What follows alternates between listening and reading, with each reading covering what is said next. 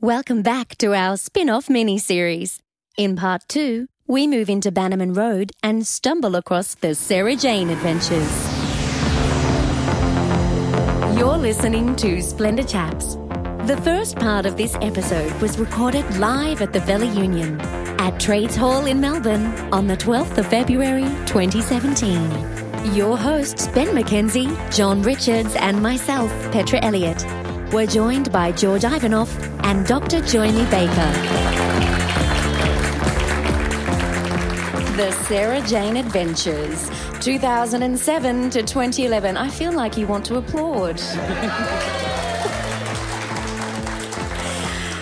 Investigative journalist Sarah Jane Smith, with the help of her adopted son, his friends, and an intelligent supercomputer, combats evil alien forces here on Earth. Spin off elements included Sarah Jane Smith, K9, The Brigadier, Jo Grant, Sontarans, The Slitheen, and both the 10th and 11th Doctors.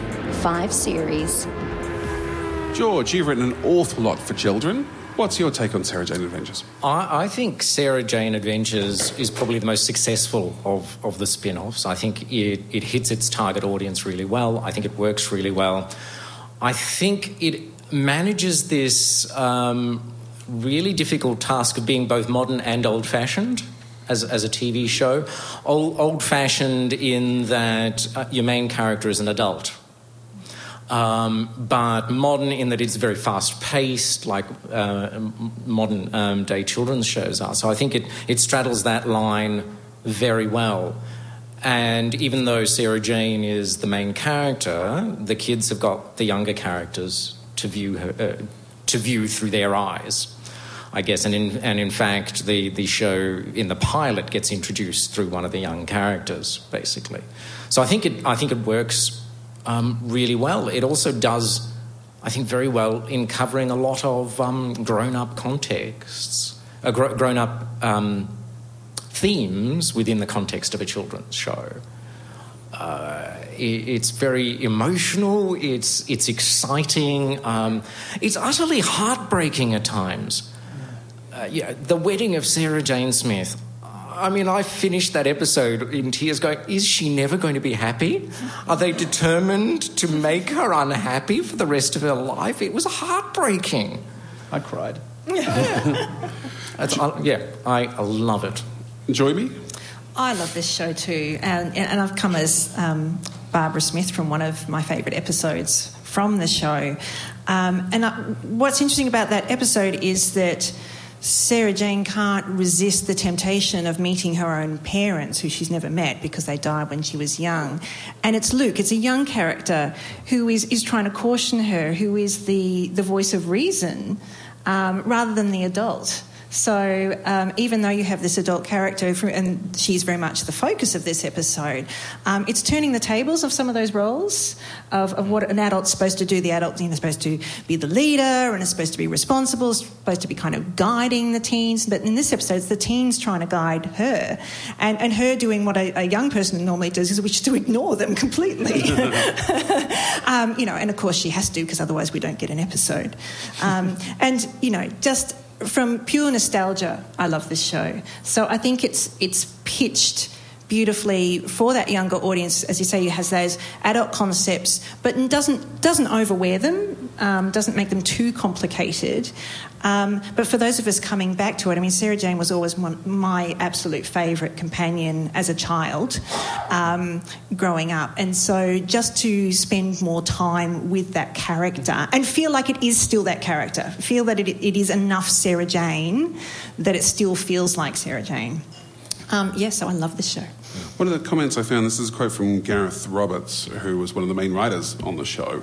And it was interesting because my, my feelings for Jane is that I think it's a really, really well made children's show, but somehow still was very much a children's show. Like it didn't mm-hmm. feel to me like it, it, ever became the family show, for example, that other shows might have be, have become in a similar situation. And I found this quote from uh, Gareth Roberts saying, "We're all determined this will be a big, full-blooded drama that no one will ever think of it as just a children's program," which was exactly what I was thinking of it as. A- am I wrong? Do you think it does it transcend the the genre it's from? Look, I don't know. I don't know that it necessarily does. I think it's. I think you're right in saying that it's a really, really good children's show, and I think the hallmark of a really good children's show is it doesn't che- treat children as idiots and talk Yeah. down to them. It recognises that the audience, even though they're younger, um, understand a lot of stuff, go through a lot of stuff. I mean, it's the the children in the show are high school age, and high school is one of the most stressful times of most people's lives, and this show deals with a lot of those stresses and a lot of the emotional content. While there is certainly some that for us who identify with Sarah Jane because we're older, because we have a history with the character, um, is about her. There's an awful lot of emotional stuff going on for those kids. Yeah. Like uh, my favourite one, well, I really love all the characters in the show, but I really like Clyde Langer. He's a great character who becomes really the audience identification character after the pilot when he comes in. And in later seasons, he's the one who introduces every episode. Yeah.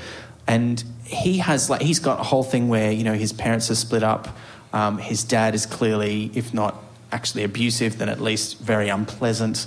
Um, and the, the few episodes where you see him come back are really like they punch me right in the feels, to use the term that the kids use. Uh, seems appropriate. Um, Getting down with the parlance. yeah. Uh, I, I used that. I don't know why I tried to play that off as something the kids would say. But, you know, I felt a lot of feelings about that. And, and you know, also there's the episode in the last season, or, or the second last season, where he's cursed by these weird aliens and all his friends forsake him and he ends up homeless. Mm. And it doesn't like flinch away from saying like homeless people like have made some bad life choices. Like no, like things can happen to you and you end up homeless and you just have to deal with it and it's awful.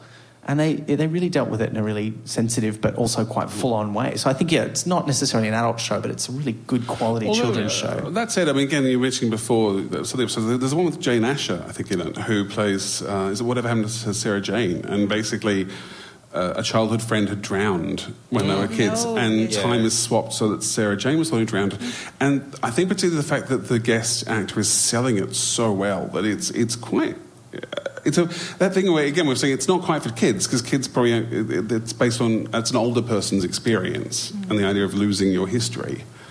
Uh, and that's kind of interesting that you could do those episodes in between the others.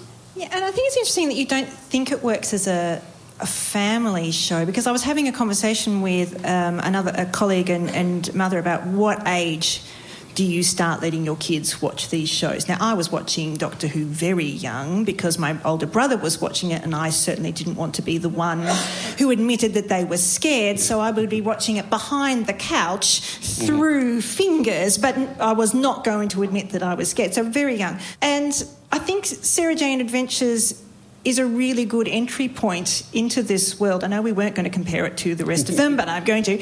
Um, but but it is is one that maybe Who fans might watch off their bat on their own. But I think parents would watch with their kids um, of a certain age as they start to watch more complex material, like the tweenie age, where where they they're old enough to be going through some of these um, social problems at school, old enough to um, to know to either be in a, um, a divorced family or no friends with a divorced family, to see homeless people on the street and ask their mum and dad about well why are they there, who are those people, why are they there. Um, they're becoming aware of the world. Uh, and they're really interested in a show like this, but might actually want to talk to someone about it afterwards in the context of their own lives and, and unpack it. It's interesting. That's one thing I was thinking about earlier. I was going to ask you what it tells us about the time we're in. But one of the things I noticed with Sarah Jane looking back is that there's a there's a, a, a very very you know well established trope in children's books about the the kids know something they can't share with the parents. You know they know about a secret group or they know about a secret invasion. No one believes them. One thing I really like about Sarah Jane is that uh, the kids usually get a point to tell their parents, and the parents eventually understand and then help, or they get to tell their friends who then understand and help. And there seems to be a bit of a theme of going, if something terrible is happening to you, please do tell your loved ones. They will help you. And I think for any child, that, that, there's a message for children. That's amazing to go. No, really, don't keep the secrets. Well, in a, in a lot of children's shows and, and children's books, uh, adult characters are often portrayed as either the villains or, or the, the unimportant ones who aren't part of the scene, the ones that kids have to get away from in order to solve their problems. And, and what I think is one of the really good things about Sarah Jane is that it doesn't do that. The, the adults are actually real characters. Was it that kind of um, Disney trope? Um, I took my daughter to see Moana, and she came out and she said that was a great movie. And I said, "Oh yeah, why is it great?" And she said, "Well, one, they didn't kill the mother, and two, she didn't have any romantic interests." And and I, I thought, you know, for eleven year old, that was really astute because often they they do kill off the parental figures so that the it gives you a narrative excuse for the kids to work it out by themselves and, and go on on some adventure or other. Um, yeah, or, or that the adults are completely ineffectual and you wouldn't never bother going to them in the first place. But the other thing is that not only can you tell an adult and uh, or other people, but you will be believed. Yes, I think the, you will be believed is the important Yeah. bit, which is. And I, I wonder if that's because I was going to say, what does it tell us about the time it's made? And that is perhaps the one thing because so many children's uh, stories, you know, in- back back to literature, have been based on the fact that if the child does tell someone, they won't be believed. Mm. You know, even if you look at something like Sesame Street, for example, that you know, Big Bird for years had Mr. Snuffleupagus, and no one believed he was real. And one of the reasons they actually changed that in the thing is they didn't want kids to be in a situation where they felt they couldn't tell their parents important things mm. and not be believed. Mm. So yeah, and I wondered if that was a sign of the times. But Yeah. what, what else do we learn from from now by watching Sarah Jane? I I think one of the really important and great things about it is the lots of different um, relationships that you see. Like, and even things just like, you know, what are people's parents like? Because Maria's parents are divorced, they still get along, but you also instantly can see that they should not be married to each other, right? And and also, I just want to give a shout out to Alan, Maria's dad, because he is the best dad on television ever. I love him so much, and as uh, th- then that makes me very happy uh, to see that. But um, but yeah, he's so good. And then you know you have Clyde's parents who are split up, and that's a very different situation. And then you have Rani's parents when she comes in and replaces um, Maria, and her parents are still together and have a very different dynamic again. Um, and all of them have different dynamics with each other. And then Sarah Jane and Luke have a very weird kind of thing going on. So I think that's one of the show's really great strengths too, is it has all these variety of ex- people's life experiences. There is a lot of diversity in terms of the, the characters in the show. Um, you know, we've we've got racial diversity in, in, in the main cast. Uh, we, we've had what that and and had it continued beyond the, the first half of the fifth season, we would have found out that Luke was gay. So oh, what a missed opportunity. it was it was a, because they started to hint at it already with him talking about that friend at university, and in, in the second half, it was already scripted. He was going to reveal that that friend was his boyfriend. Ah. Man, So I, it's really sad that that didn't happen. Yeah, I feel, I feel I didn't know that, and now I feel a very deep and real disappointment because I mm. because I love that I love all the characters. I don't think there's any dud characters in in Sarah Jane. I think it's another one of its great strengths. In and yeah, I think that would have been so great. Hmm. Could oh. that have been a spin off of a spin off in itself? Well, they did talk about what to do because you know, hmm. I mean, you know, your lead actor dies halfway through a season. What do you do? There were still episodes scripted, ready to Regenerator? be filmed, and and I think there was that discussion because you know, what do you do, especially when she's that loved? And hmm. eventually they had to go. The show will just end. It will They- just end halfway through a season. The arcs will just stop. Well, they then replaced it with um, Wizards versus Aliens. And, and one of the episodes was actually rewritten. Curious how I discovered that Wizards of Aliens includes one episode that was written for Sarah Jane Adventures season five and was Oh, then really? I didn't know that. retooled for the new show. So it, it, it went on. I think it would have been really, Feels- really awkward to replace her with another character, seeing as they'd, they'd so frequently had stories about that happening, including like in the last. It's either the fourth or fifth season they have the one where this like new, like cooler woman shows up fighting aliens, and Sarah's like starts to have this. Um, disease where she's losing her memories and stuff, and it's really like about you know what happens when you get dementia and like you start to lose your faculties. And it's so difficult to deal with, but it all turns out to be you know of course an alien plot. But they, that was a story in which she got replaced by someone else, and she sort of went, "Well, I guess it's my time to stop doing this. You should take over." And I think if they'd actually done that after dealing with that kind of stuff on the show, it would have been really kind of weird. Mm-hmm. I don't know how I would have felt about that. Petra, we didn't ask you your thoughts on Sarah Jane. I was just thinking about the comment that possibly Torchwood could have been a children's show and Sarah Jane could have been the adult show. And the relationship between K9 and Mr. Smith, there was some banter and some sass that, oh, if that was an adult show, that I think that would have made me very happy. So, on that very deep note, um, d- Petra, does it work? Does the show work? Yeah, yeah, yeah, yeah. George? Yes, I think it works. I think it works as a show in its own right, and I think it works as part of the Whoniverse. Yeah. Djoymi? Yeah, I agree. It it stands it stands alone um, on its own, and I think that's a great thing if you have young viewers who would just come to Sarah Jane Adventures. Um, yes, they would get things if they had other knowledge, but they could just watch it on its own and get really excited by it. Excellent. We wanted to have a good look through Sarah Jane's attic, and when Ben said, Mr. Smith, I need you, an old friend answered the call. She's an award winning writer of science fiction, fantasy, feminist essays, and humour, as well as a prolific podcaster. She co hosts crunchy feminist sci fi show Galactic Suburbia, international all women Doctor Who discussion panel Verity, and reads her own sci fi writing on the solo project Sheep Might Fly. Last time we spoke with her, she told us she didn't want just one female doctor. Now it's time to see how she feels about Sarah Jane stepping up to the plate. She's Tansy Rayner Roberts. Tansy, welcome. Hi. Welcome back to Splendid Chaps after all this time. It's been so long. And of course, we're talking about the Sarah Jane Adventures, Yes, we are. uh, which you, in preparation for this podcast, didn't just watch a few episodes, you rewatched the whole thing. yeah. Well, this is actually a big deal for me because I love when the show first came out. I was watching it with my eldest daughter, who was between the age of around four and six when it was screening. You know, three and three and six, that sort of age range.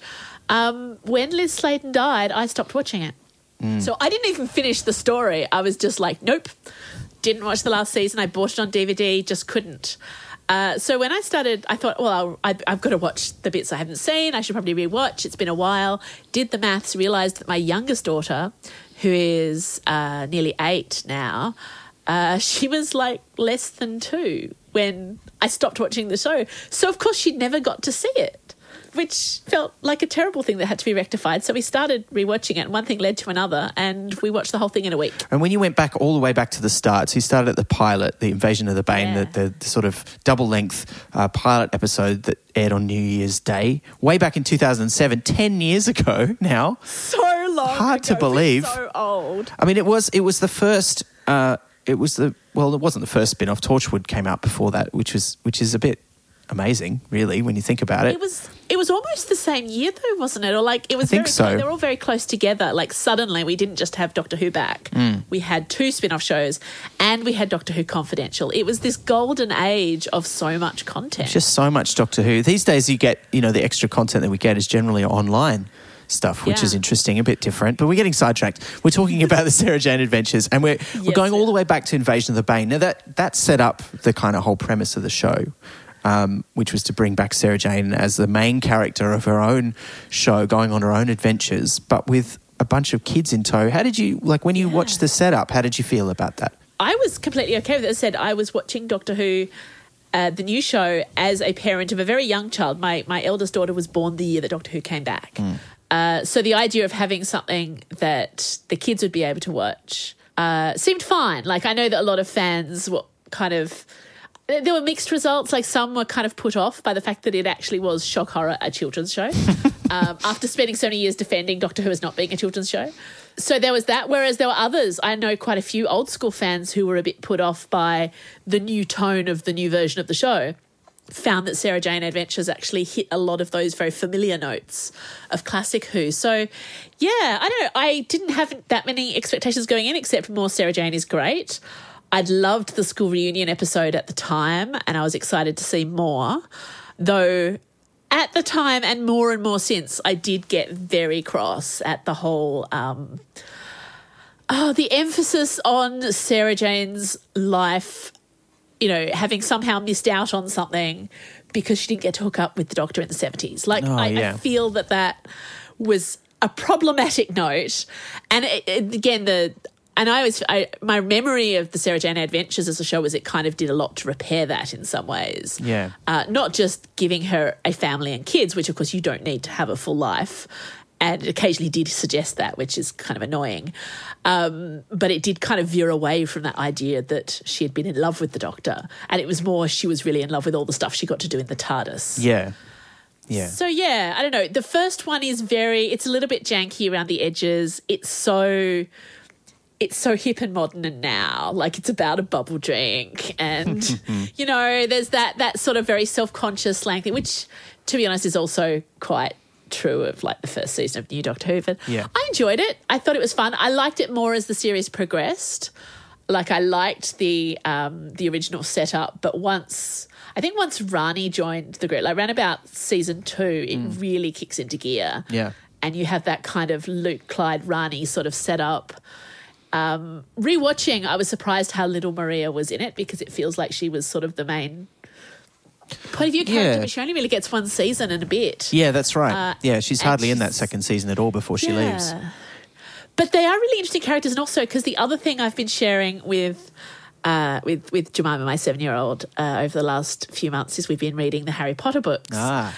and it really has that feel. And thinking about that time, like Harry Potter was pretty big in. Um, I mean, not that it's not big now, but it was very very big at the time. That was the middle, Just the, hit that the sweet like, point of the zeitgeist of Harry really Potter. It was just that sort of, you know, teenagers, but young teenagers having fairly innocent adventures, but with lots of crash bang, some ethical issues, getting darker and darker, kind of thing, a little bit. Do you think, like, I mean, one of the things with Harry Potter is it really grew up with its audience because obviously Harry and his friends are getting older in every book because it's each one's set a year Yes. further in high school. And do you do you think that Sarah Jane does that? Does it grow up a little bit with the with the characters and with the audience? I don't think it does. I think it actually remains surprisingly tonally consistent. Like we're told that the characters are aging up. So occasionally we get these little hit in, oh, they're 14 now, they're 15 here. Hey, look, they're now starting to talk about exams and uni. Uh, so they were obviously growing up, but the tone of the show was very consistent to the point where you can really see why they brought in 12 year old Sky in the last season. Um, because yeah, watching it through, it doesn't like it goes up and down. Some stories are quite dark and some are a lot fluffier. Yeah. But it actually, like, as far as rewatch value, it didn't get noticeably, it didn't change in tone, which probably ultimately makes it more successful as a media product. Um, I think there's something very artistic and wonderful about the idea of a like the series of the Harry Potter books, for instance. It's brilliant if you're reading them as the books are being released. It actually completely sucks if your nine year old really gets into them and they're not emotionally ready for the later books. Yeah. Because the books are all there now. Uh, from a practical point of view and from a discovering the show now point of view, I think it's fine that like it never gets particularly adult and I don't think it should. It's really interesting watching it in the wake of class Yeah. Okay. because like class came out last year and everyone was like oh yeah a teen show okay and then watching it's like oh a teen show you mean like skins not like sarah jane adventures Yeah, yeah. because there's like a big shift in, in in so that's really interesting because those kids are the same age as clyde and rani That's oh know? yeah, they start off at that age that Clyde and Rani sort of end up at, don't they? Yeah, that's they interesting. do and in fact they have at least one character who's younger i think she's 15 so she's like. That's right. season two season three Yeah, age yeah. Um, And still dealing with some so of that same stuff. It, I find that really fascinating. But I think from the point of view, like this was really great for me to Mm. watch with with Jemima, with my seven year old.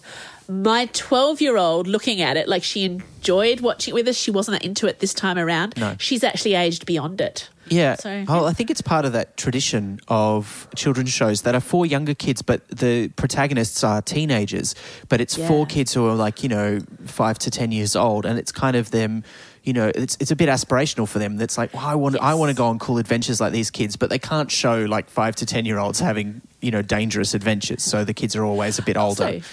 Kind of aspirational for the parents too, because it's like, you know what? I know these kids get into a lot of trouble, but frankly, if those are the teenagers that you end up with, you know, You're doing they're, all right. quite good role models without being too preachy about it. Yeah. They're pretty cool teenagers. They're the kind of teenagers you'd be quite happy to like have babysit your younger children. Yeah. Because you'd kind of hope that their good attitude would rub off on your kids. Yeah, absolutely. Uh, and a good, you know what, good parental role models in, in there as Oh, well. Love the parents, but also like not perfect parental models, Yeah. which I found really interesting. Like watching that first season again, uh, Maria's mother is such a fascinating character. Yes. Because she's kind of awful. Yeah. And she's kind of terrible as a parent, but she also, like, they've all recognized that she is not, like, the person to be the primary parent. She loves her daughter, but she's, A, not seen as, like, somebody who should really be parenting full time. Mm. B, she's not seen as somebody who should be letting on the secret. Yeah. Like, the dad, he finds out, like, halfway through. And it's really interesting to see how he takes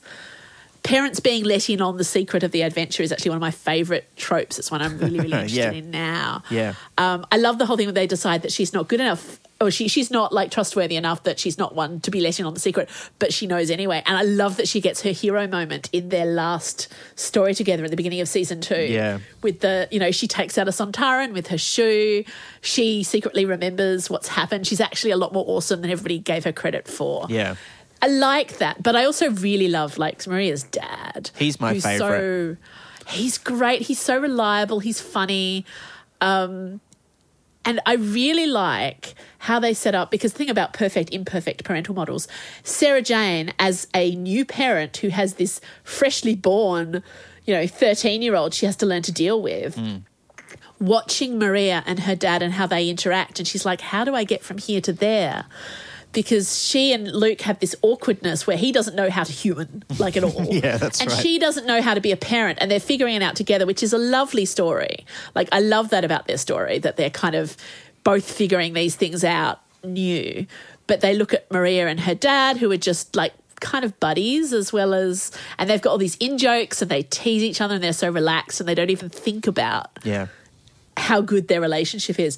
So actually seeing that Sarah Jane struggles a bit with the parenting, she doesn't always make the right choices and she's learning, that makes her such an interesting role model because that's I mean that's the thing that's different about the show. It's not just that this is a show for kids that has older kids for them to aspire to. Mm. You've got Sarah Jane as a hero who is a woman, she was 59 I think when they like started the show. Yeah, I think that's right. So she's an, a much older woman. She's a grandmother rather than a motherly age figure, though she's not the granny type. Like she's She she's prese- re- described as glamorous. Yeah, and I, Uh, I find her very yeah. youthful in the show. I mean, I, I mean, I know So, she's yeah. around sixty, but you don't. You, she doesn't behave like an old person in quotation No. marks. You know.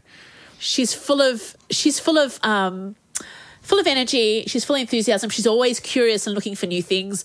She has these really lovely friendships with all the young people in the show. Like she's the cool adult that you kind of take your problems to if you're not quite ready to tell your parents about it. Yeah. Like that kind of she's such a great such a great figure.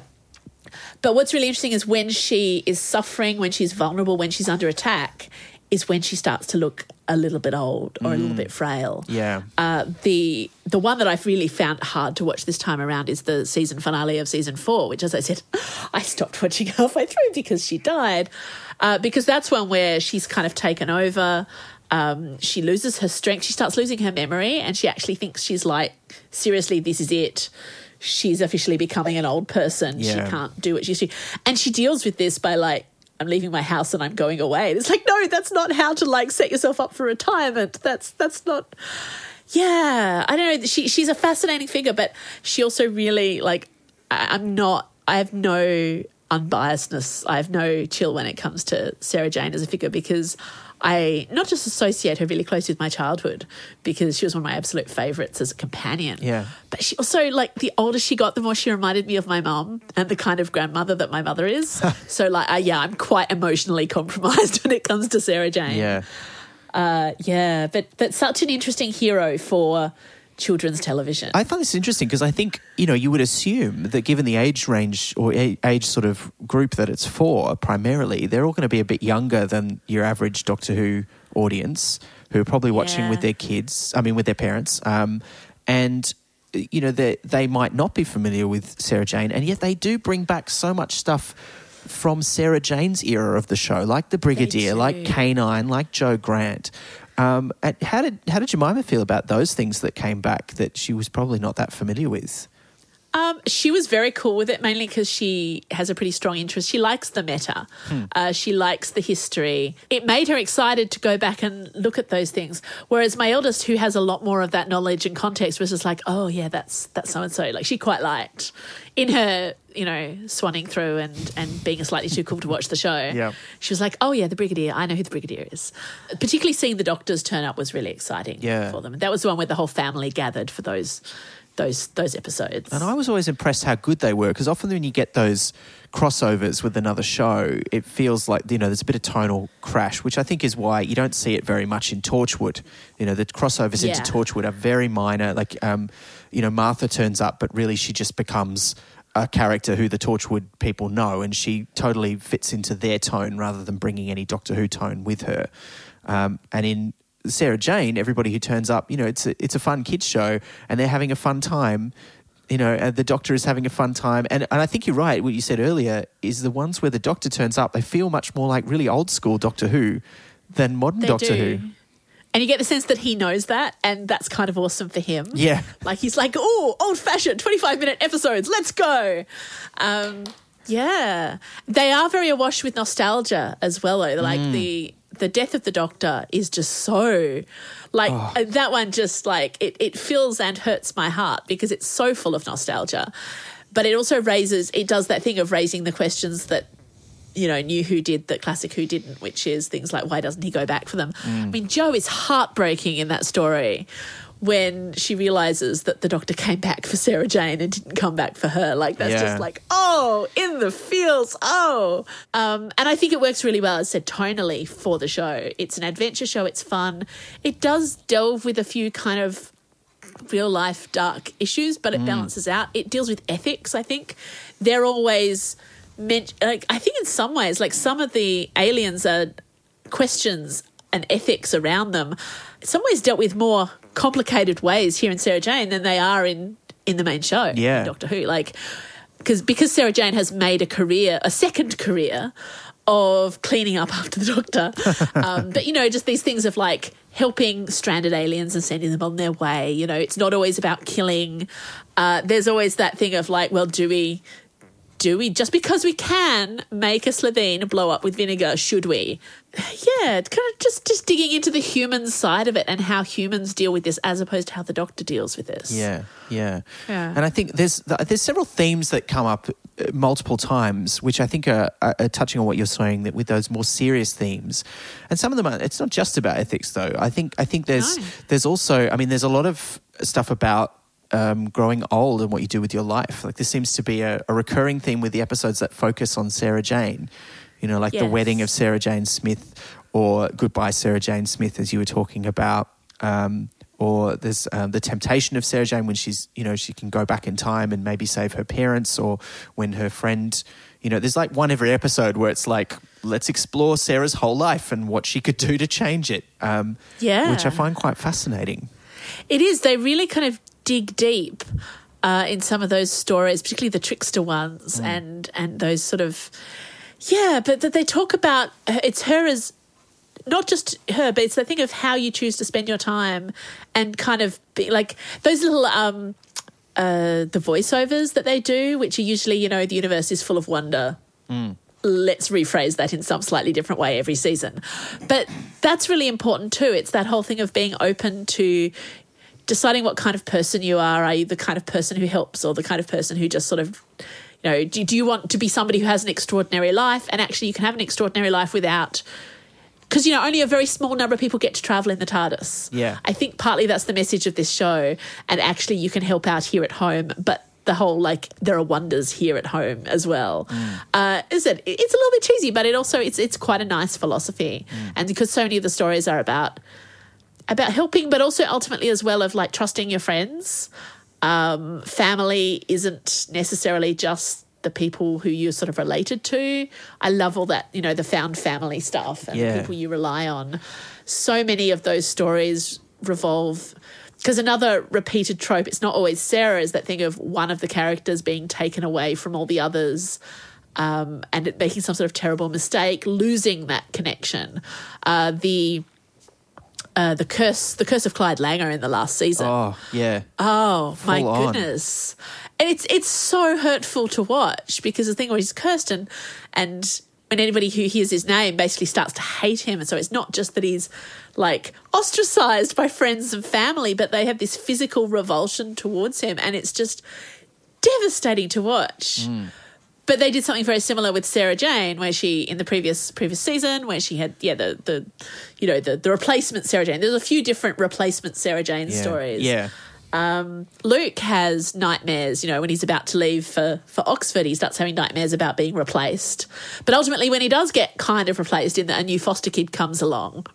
Uh, to, to to replace him, it ends up being kind of a positive thing. But yeah, just I think it's really interesting how much there's that that sense of of trust and identity and all these little things that just keep repeating. Um, yeah, I don't know, but the, the found family definitely, and just the thing of of having friendships that cross cross borders, having people you can trust, and and and yeah, Yeah, I think one uh, one of the other things we touched on in the in the live show was talking about how it shows quite a, a variety of family situations as well. Yes. you got you got Sarah, who's a new single parent. You've got um, Alan and uh, Maria's mum, whose name I've forgotten, um, who you know who are separated but still co-parenting. Chrissy, yes.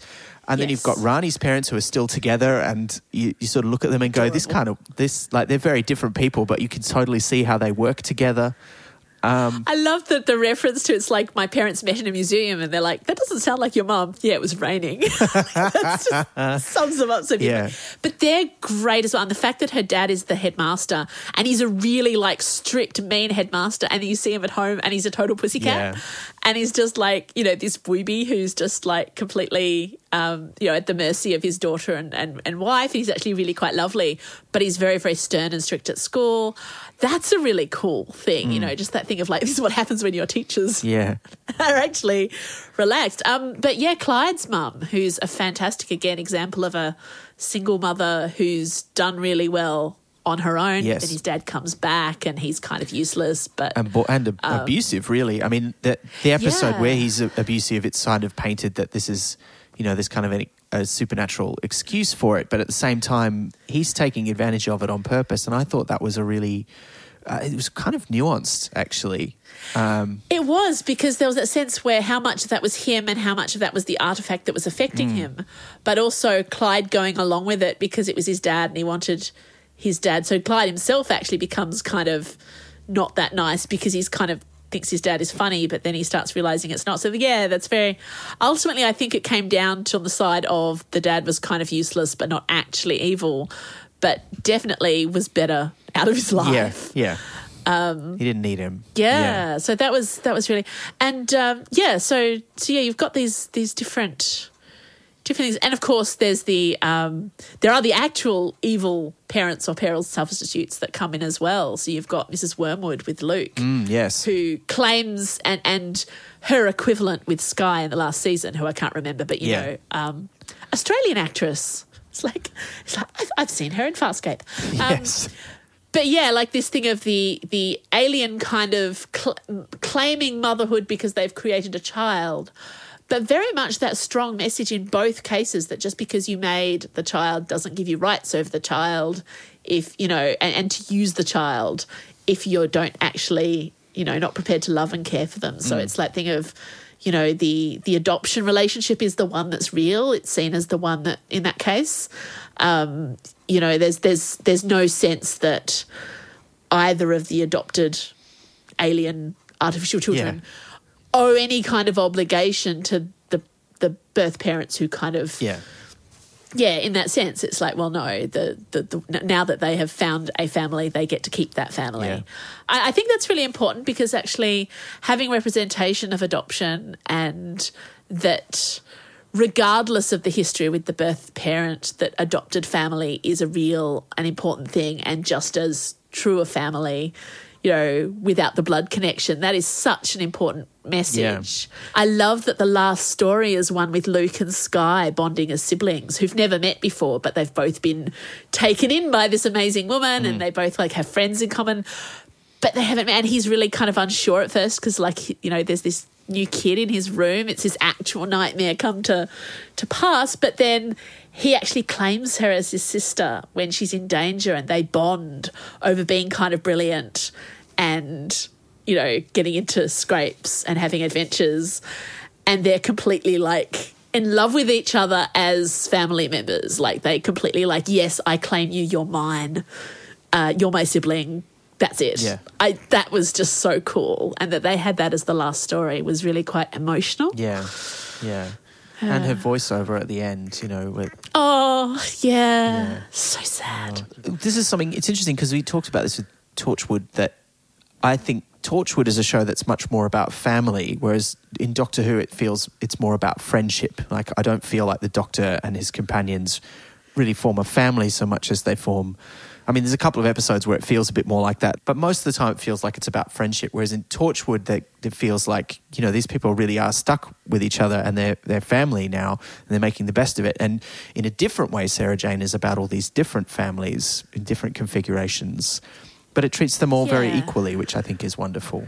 Yeah like you were saying. It is. It, it treats them equally, and it, it's got like the it's it's got like quite interesting kind of diversity and stuff like Hmm. that. And yeah, but it definitely it's the grounded family. Whereas yeah, Doctor Who's basically the gap year. You know, where you you meet wild people who you may never see again, and maybe you meet some people who are going to be your friends for the rest of your life. But it's like what happens before you settle down. They did.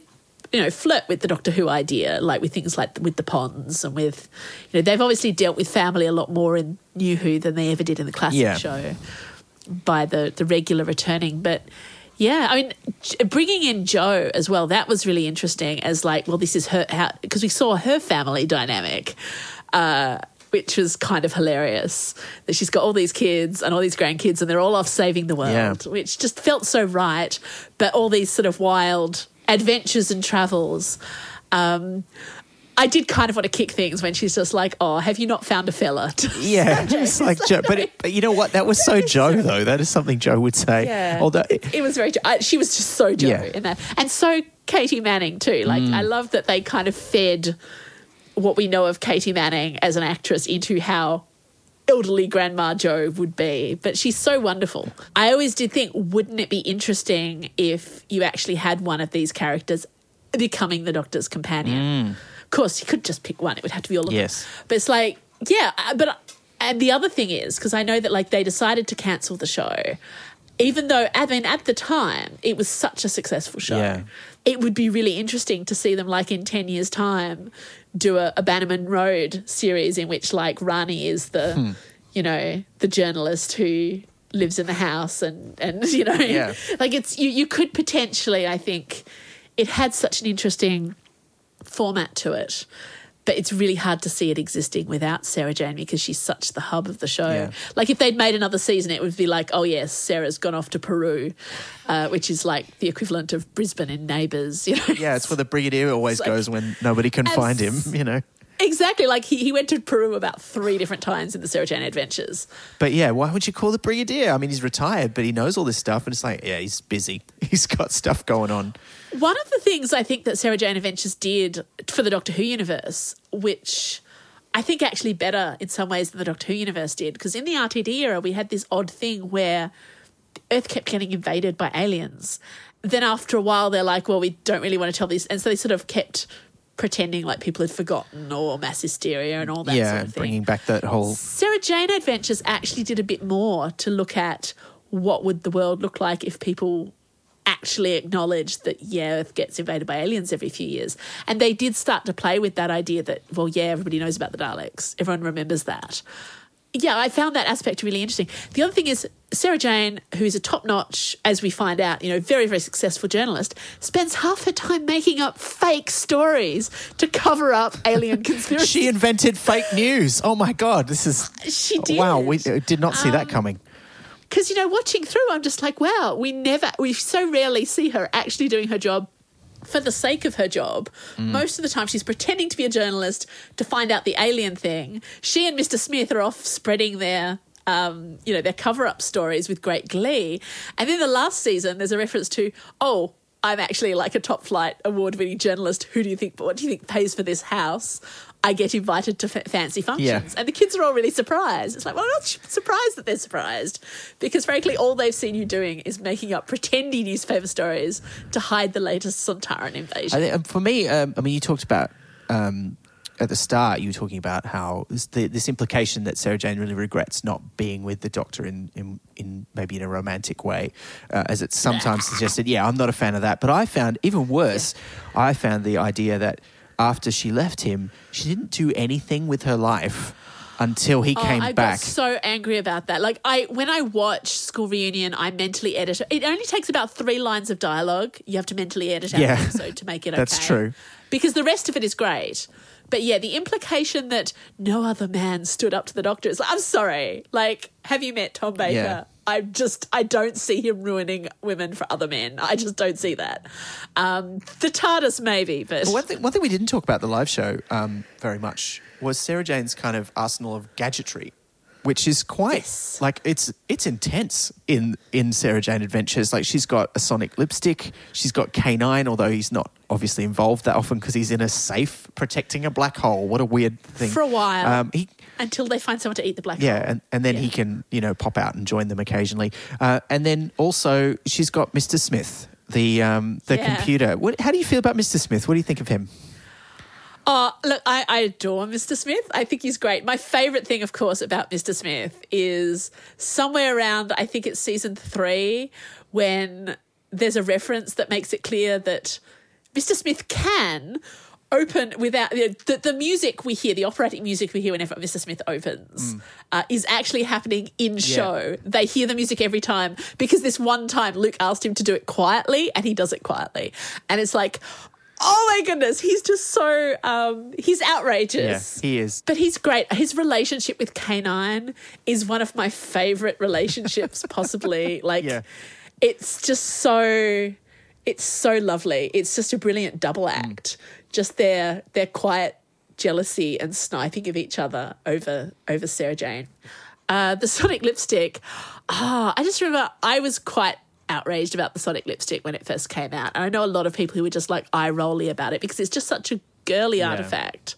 The idea that the doctor would even know what lipstick is, frankly, because like actually no, I like the idea that he knows what lipstick is, and he's like, well, that's a good thing to like turn into a Sonic thing because obviously nobody would actually use it to paint their face with. Um, and it was like, you know, she's a journalist. Why isn't it a pen? I get that. At the same time, watching it through this time, I did find the Sonic lipstick quite empowering. Uh, my favorite bit of the whole, it- this is amazing, is the um, the scientist from the um, the the, the Pharos Institute who turns up occasionally. Again, very convenient. This contact. There's like one scene in which she and Sarah have had a conversation and Sarah leaves, and then the scientist is just like playing with her own lipstick and pretending it's a Sonic lipstick. Oh, and yeah. going, pow, pow. And I'm just like, that's just so amazing. Yeah. Um, yeah, it's great. I like the fact that she has the gear. There are quite a few moments in this show that made me feel that Phil Ford and the other writers all really, really liked the Avengers, and in particular the new Avengers. There's just like a bit of aesthetic about it, which is just a little bit. It's got that style, you know. It's it's just that that that bit, and and Sarah Jane particularly as this figure who walks in. And she has the cute car, and she always has amazing clothes. Like she dresses very elegantly. She has such poise and such archness, uh, and she's got the gear, and she gets things done. And She doesn't take any guff. but there's just that, you know, that very British charm of that's the other thing, isn't it? It's not just Sarah Jane being the doctor figure, because this is the closest thing we have um official BBC production with like a, a woman taking the place of um a doctorish type figure. Yeah, true. Yeah, if you don't count Night Terrace, which obviously we Very should. kind of you to mention. Um, yes. But you know what I mean? This is the time we get a female doctor. She's she's the lead character. She's got the know-how. She's just slightly smarter and slightly cooler than everybody else. That that's it. Uh, I love the way that she kind of is aware that she's that character. There's that sense that yes, she walks in and she's got this confidence, and it does. It reminds me of Diana Rigg as Mrs. Peel. Yeah. Um, just this confidence as she walks into a room, and seeing a woman who is, we have to stop and remind ourselves over and over again. She was in her sixties when she did this um, which doesn't seem remotely believable because she still looks, you Yeah. know, Yeah. so so young. And her attic is such a lovely space. Uh, it's sort of the heart of the show. It's such a it, it's the equivalent of the TARDIS. It's this lovely warm room. It's full of all her her artifacts, her memories. It's got all the little callbacks to the unit days. And it has a it has a very warm domestic feel to it, but it's also a, a tribute to all her past adventures and her competence. It's it's where her gear is kept. The fact that the kids have her trust, and so they can waltz in and ask Mr. Smith to, you know, bug her car uh, to find out that she has a new boyfriend and things like that. There's this lovely openness that they all share that space that nobody else does. Like nobody else can go up into that. That it's only her companions and her really. Um, everybody else just sees the ordinary living room downstairs. Can we go through the different characters and just sort of talk about how we feel Yeah. about them? Because I, my favourite is Clyde, and I am so happy that he Oh, ends up yeah. being the character who's there for the longest and becomes really the the main audience identification character. You know, they get him to be the one who does the narration when it's no longer Sarah Jane, and uh, he's the one who's like an you know the ordinary person. He's not he's not the super smart kid at school who always figures things out, and he's not. Uh, but he's not he's not useless either. Um, and once he's Yeah. had some adventures, he obviously gets better at it. Um, he's not stupid, um, but it's it, he's sort of like you know you don't have to be a genius like Luke or have done this for thirty years like Sarah Jane. You can still Yeah. contribute or be you know like a crack reporter like Rani. it's it's interesting, isn't it? He's very much, um, yeah. He, he's almost he's like he's like the Xander character from Buffy. You know, he's like the comic relief, but he has this depth to him, and he's a very, I mean, he's a very good actor. Yeah. Uh, especially considering his age, but he's just he's a very compelling character. The fact that from season three he's the focal point of the credits is really kind of Yeah. interesting. Um, yeah, and and the fact like we see these hints of the potential life he could have had. The fact that his dad is a bit of a waster, you know, and and he admits a couple of times that he kind of thought he was going to go that way too. He's never had much in the way of academic ambition, but more and more encouraged by his more intellectual friends.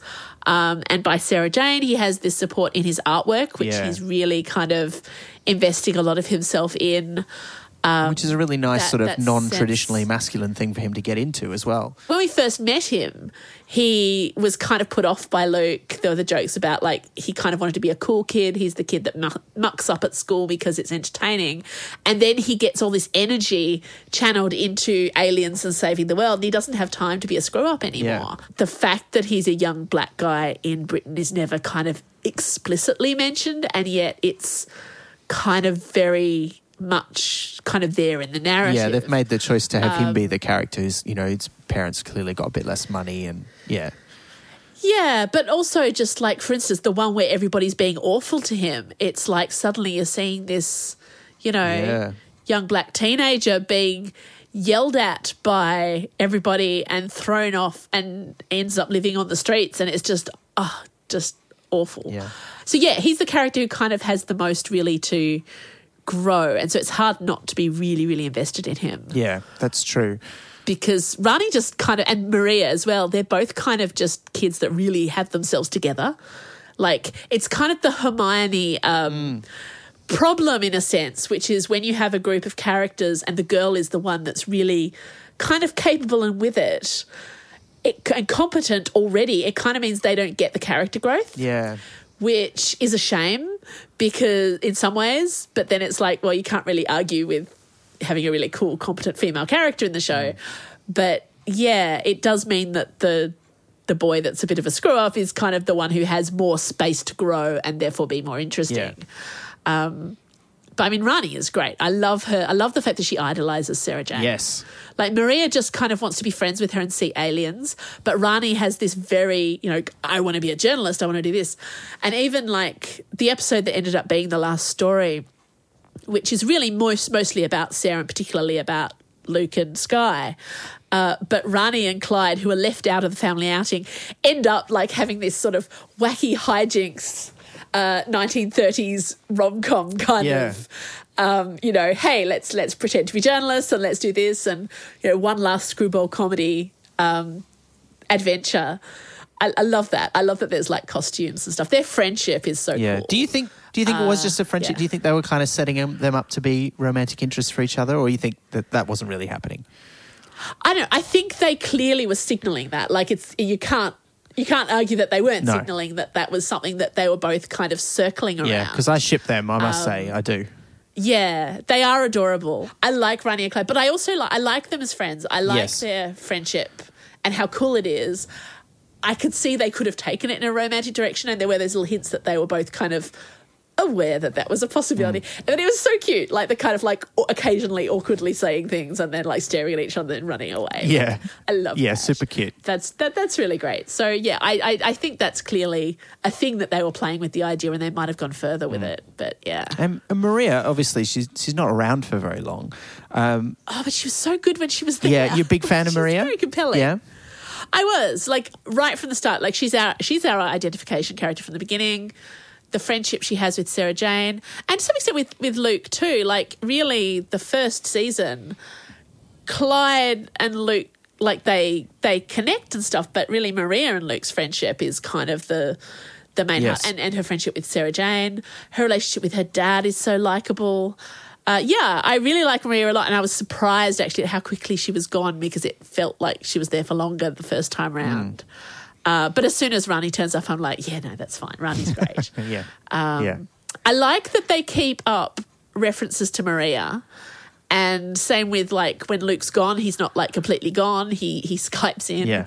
Uh, that that fact that they're not losing the people that they like even after like she only has makes one more appearance as Maria, but there are references to the fact that Luke keeps emailing her. Yeah. Um, that even Clyde has sort of kept up a connection that they have this friend who uh, yeah, I like that because so often in shows, you know, characters get written out and then they're never And they go to again. Queensland and you never see them again in Neighbours. you I know. And you're like, they're only in Queensland. I think that, that makes it feel like a very modern show, even though, as we were saying before, it does feel dated in its visual style, much in the same way that Doctor Who did when Yeah. it first came back. It feels modern because, you know, they do, they keep in touch via, you know, Skype. the fact that Luke is still Skyping, you know, that they're connected to him and keeping Mm. in touch. And later on, like, she's only like an hour down the road. And I'm like, why isn't he there like at weekends more often? My goodness, he should be bringing the, there should be a whole episode just around him bringing his laundry. Yeah, yeah. And what about yeah? But, and speaking uh, of, of of Luke and Sky, Luke. Uh, you know, both aliens who become Sarah Jane's Yeah. adopted children. What what do we think about them? Is that is that a cool idea? I mean, I kind of really liked Luke when he turned up. Uh, I, I think Luke is a great character. Uh, he's got so much potential. Uh, and, and how they play the, the fact he's the boy genius, but he doesn't really know. It's a classic trope, but he doesn't really know how real life works. It has a lot of pos- uh, possibility for comedy. His and Clyde's friendship is just so sweet. Yes. Uh, and and you know his and Maria's too, but particularly his his and Clyde's, and to some extent with with Rani too. I love that Luke clearly ships Clyde and Rani Yes. uh, to the point where he like creates the like the, the name Clarny and stuff and stuff. Yeah. um, yeah, he's such he's he's very and his relationship with Sarah is just amazing. Like that whole thing of them both kind of attaching themselves to each other as family. Her giving him her going from being somebody who wouldn't even say hello to the new neighbors to somebody who gives this kid a home. And it's not like even though they kind of occasionally hint at it it's not that she seemed to have a burning desire to be a mother. She was quite happy. I think regardless of the occasional ridiculous line about the doctor you know uh, ruining all, all other things for her so she never had a husband and Yeah. children whatever i don't think she ever particularly wanted that motherly thing. And that's what's so interesting about it. Like somebody who isn't remotely maternal having to figure out how to do it Yeah. the the fact of them being an alien and potentially being something that can be used as a weapon is really important too because of course the trouble with adults and kids in action shows is and it's raised a couple of times the fact that Sarah has the kids along with her is she endangering Yeah. them you know it's the old X-Men uh, you know, should we train the teenage superheroes kind Yeah, of yeah. story thing. But in fact, both Luke, like, there's a couple of instances where Luke is in danger and stuff because of who he is. And therefore, she has to protect him. So, really, she has to keep him close at all times. Uh, same with Sky. I mean, Sky has this fascinating. And I was reading up about where they were going to go with Sky. Like, they had a lot of potential interesting of her. The fact that she was designed as a weapon. Yeah, so she's basically going to have them really- superpowers, wasn't she? More or less. Yeah, well, she she had that thing of like the affecting the power, which was great. I love that Clyde called her Sparky. Uh, Yeah. And you know, the bringing in the new young kid could be awful, and it often is in shows. But Sky was a really great addition. Uh, I like that she had this different relationship with everyone.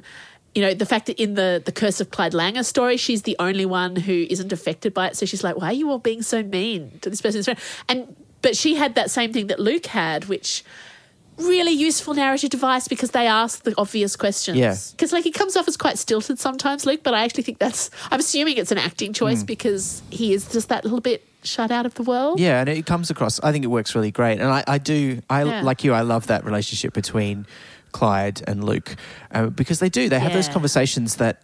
I I think it's really good modeling for like younger, but this is something I do in some of my work, and I Yes. talk to to boys about being able to talk about your feelings and having close friendships, and it's such a beautiful, wonderful model of a, a close, caring friendship between two young men, um, which I think is so important. And the fact that they keep up that friendship again, like with Maria, the fact they keep that, keep up the, that friendship after Luke leaves is really important because that's something I know that like my kids are coming having to deal with that thing of what happens if you go to a different school as your friends? How do you stay in contact? There's so many ways to stay in contact with friends like online and stuff So much easier now. Yeah, but it's still it's easier but it also still requires work and it requires emotional Yeah. work. And that's not always in the past the emotional work is not necessarily something that has been expected of young men. And so you know that that thing where so i like that. I like the fact that they keep up the friendship and that they're still um, connecting of course we missed out on some opportunities as well i remember reading that they'd said that in one of the plans for probably that season that they never got to finish was that they were going to mention really casually that luke had a boyfriend Oh yeah, I did hear about that. Yeah. Yeah. Um, yeah. things like that. Again, it's like, well, diversity and representation was always something that was not just something at the forefront of the people making the show, but of like CBBC generally. Yes. Like it's one of those things they're trying to promote in their shows. And they had a really strong plan to basically really casually have it. They weren't going to have a big gay crisis episode or anything. It was just going to be a Yeah. thing. And it's a shame that was an opportunity lost just because it was such a high profile show at the time and it would have been a really great precedent. I think the interesting thing would have been if he'd come back to visit and brought his boyfriend with him, because I think the dynamic Yeah. it wouldn't have been that Clyde was like, "I'm freaked out because you're gay." It would have been like, "Oh, you've got a boyfriend now. That means there's like some other guy in your life is more important than me." that actually would have been awesome. Yeah. Like Clyde, Clyde being kind of jealous because that's so in character. Yeah, it would have been perfect. Bringing the boyfriend home to meet Sarah Jane. Oh, that would have been I mean, interesting dynamic too. First, your first boyfriend or girlfriend home to meet your mum is kind of a thing, but she, because she wouldn't know how to handle No, it and, either. and with her like, history of the she, like- relationship, she would be like, "I don't, I can't give you any advice." Yeah. And you know, to be fair, I think all of them would have at least 50% in the back of their mind. What if this dude is evil? yeah, Let's could he be it. an alien? It could be. He could be a Um, Yeah, robot. It could like- happen. Can you imagine he's like, you know, trying to like introduce his boyfriend to his mum and Clyde and Rani are like hijinking in the background, trying to check if this guy is a robot duplicate. Yeah. And it's like, well, what if he's a Slitheen? It's like, well, you know, Sarah Jane's scanning him with her watch surreptitiously while he's making tea or something. Yeah. Yeah. I, I kind of I think that would be That would have been great. And I Yeah. yeah, it's like, oh, that's the that's the missing episode of my heart that I would have I'd love to see. Although we know that like K9 would totally be onto that. Yes, that's true. And now I'm worried about the idea of like K9, like, um, you know, uh, pre-checking his Tinder or something. Oh, no. It's like, not, not that one, Master Luke. No. I want to finish up by asking you, you know, if you want to sum up Sarah Jane Adventures, you know, what is it about the show that you think really sums it up that makes you love it? oh, it's very much about growing up with family and being able to trust family, but also that found family. It's those friends in your life who are more than friends, you know, they're they have you that or that is like that emotional stuff. When everybody's just kind of quietly hanging out in the attic together or having tea after a big adventure and everybody's back and in one piece and they're all happy. Mm. But also, I don't know, I mean, one of the things that I think the show did brilliantly is things like uh, Rani, Rani's parents going to the like alien support group because clearly there are aliens because like they've been on TV and everything and they've seen enough and the fact that they end up like going to an alien support group to deal with it and her dad's there just like really annoyed at the universe that the universe has brought him to a place where he has to go to an alien support group with his wife. Um it's the comedy like that that just that humor the real life kind of humor of family and kind of realistic dramatic moments but with aliens. I think that's a brilliant. We just- that's such a good. you know, it's domestic. It's all a bit domestic, as as the Ninth Doctor said, and I love it. I love domestic with aliens. I think it's just such a lovely juxtaposition. And this show did it so well, and I would love to see lots of children's entertainment out there that use this as their model because it's a really nice one. Yeah, I agree. Look, Tansy, thank you so much for talking to us. It's always a delight, and all the best with Verity and everything else. Thank you. It's always nice to be a splendid chap. You have been listening to Splendid Chaps. We'd like to thank this episode's Splendid Chaps Dr. Djoymi Baker, George Ivanoff, and Tansy Rayner Roberts. Your hosts were Ben McKenzie, John Richards, and me, Petra Elliott. The audio engineering and theme tune were created by the technical wizardry of David Ashton from Sample and Hold Studios. Find out more about Splendid Chaps Productions, including the original time travel comedy Night Terrace, at splendidchaps.com. Or follow us as Splendid Chaps on Facebook and Twitter. There's more Splendid Chaps spin off discussion coming up in part three, where we'll talk all about the newest and shortest lived modern spin off, Class. So until then, thank you. It's good. Keep warm.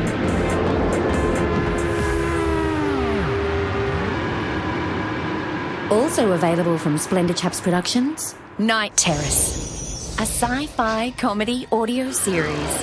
How much do you know about the uncertainty principle? I'm not sure. I don't want you to panic. But, but why aren't you panicking? You told us not to panic. Because I thought you would panic. But we didn't, because you told us not Well, to. you should panic.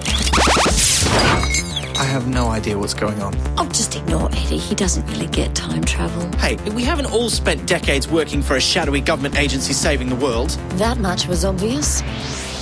To hear more, visit nightterrace.com. Well, that was a disappointingly short adventure.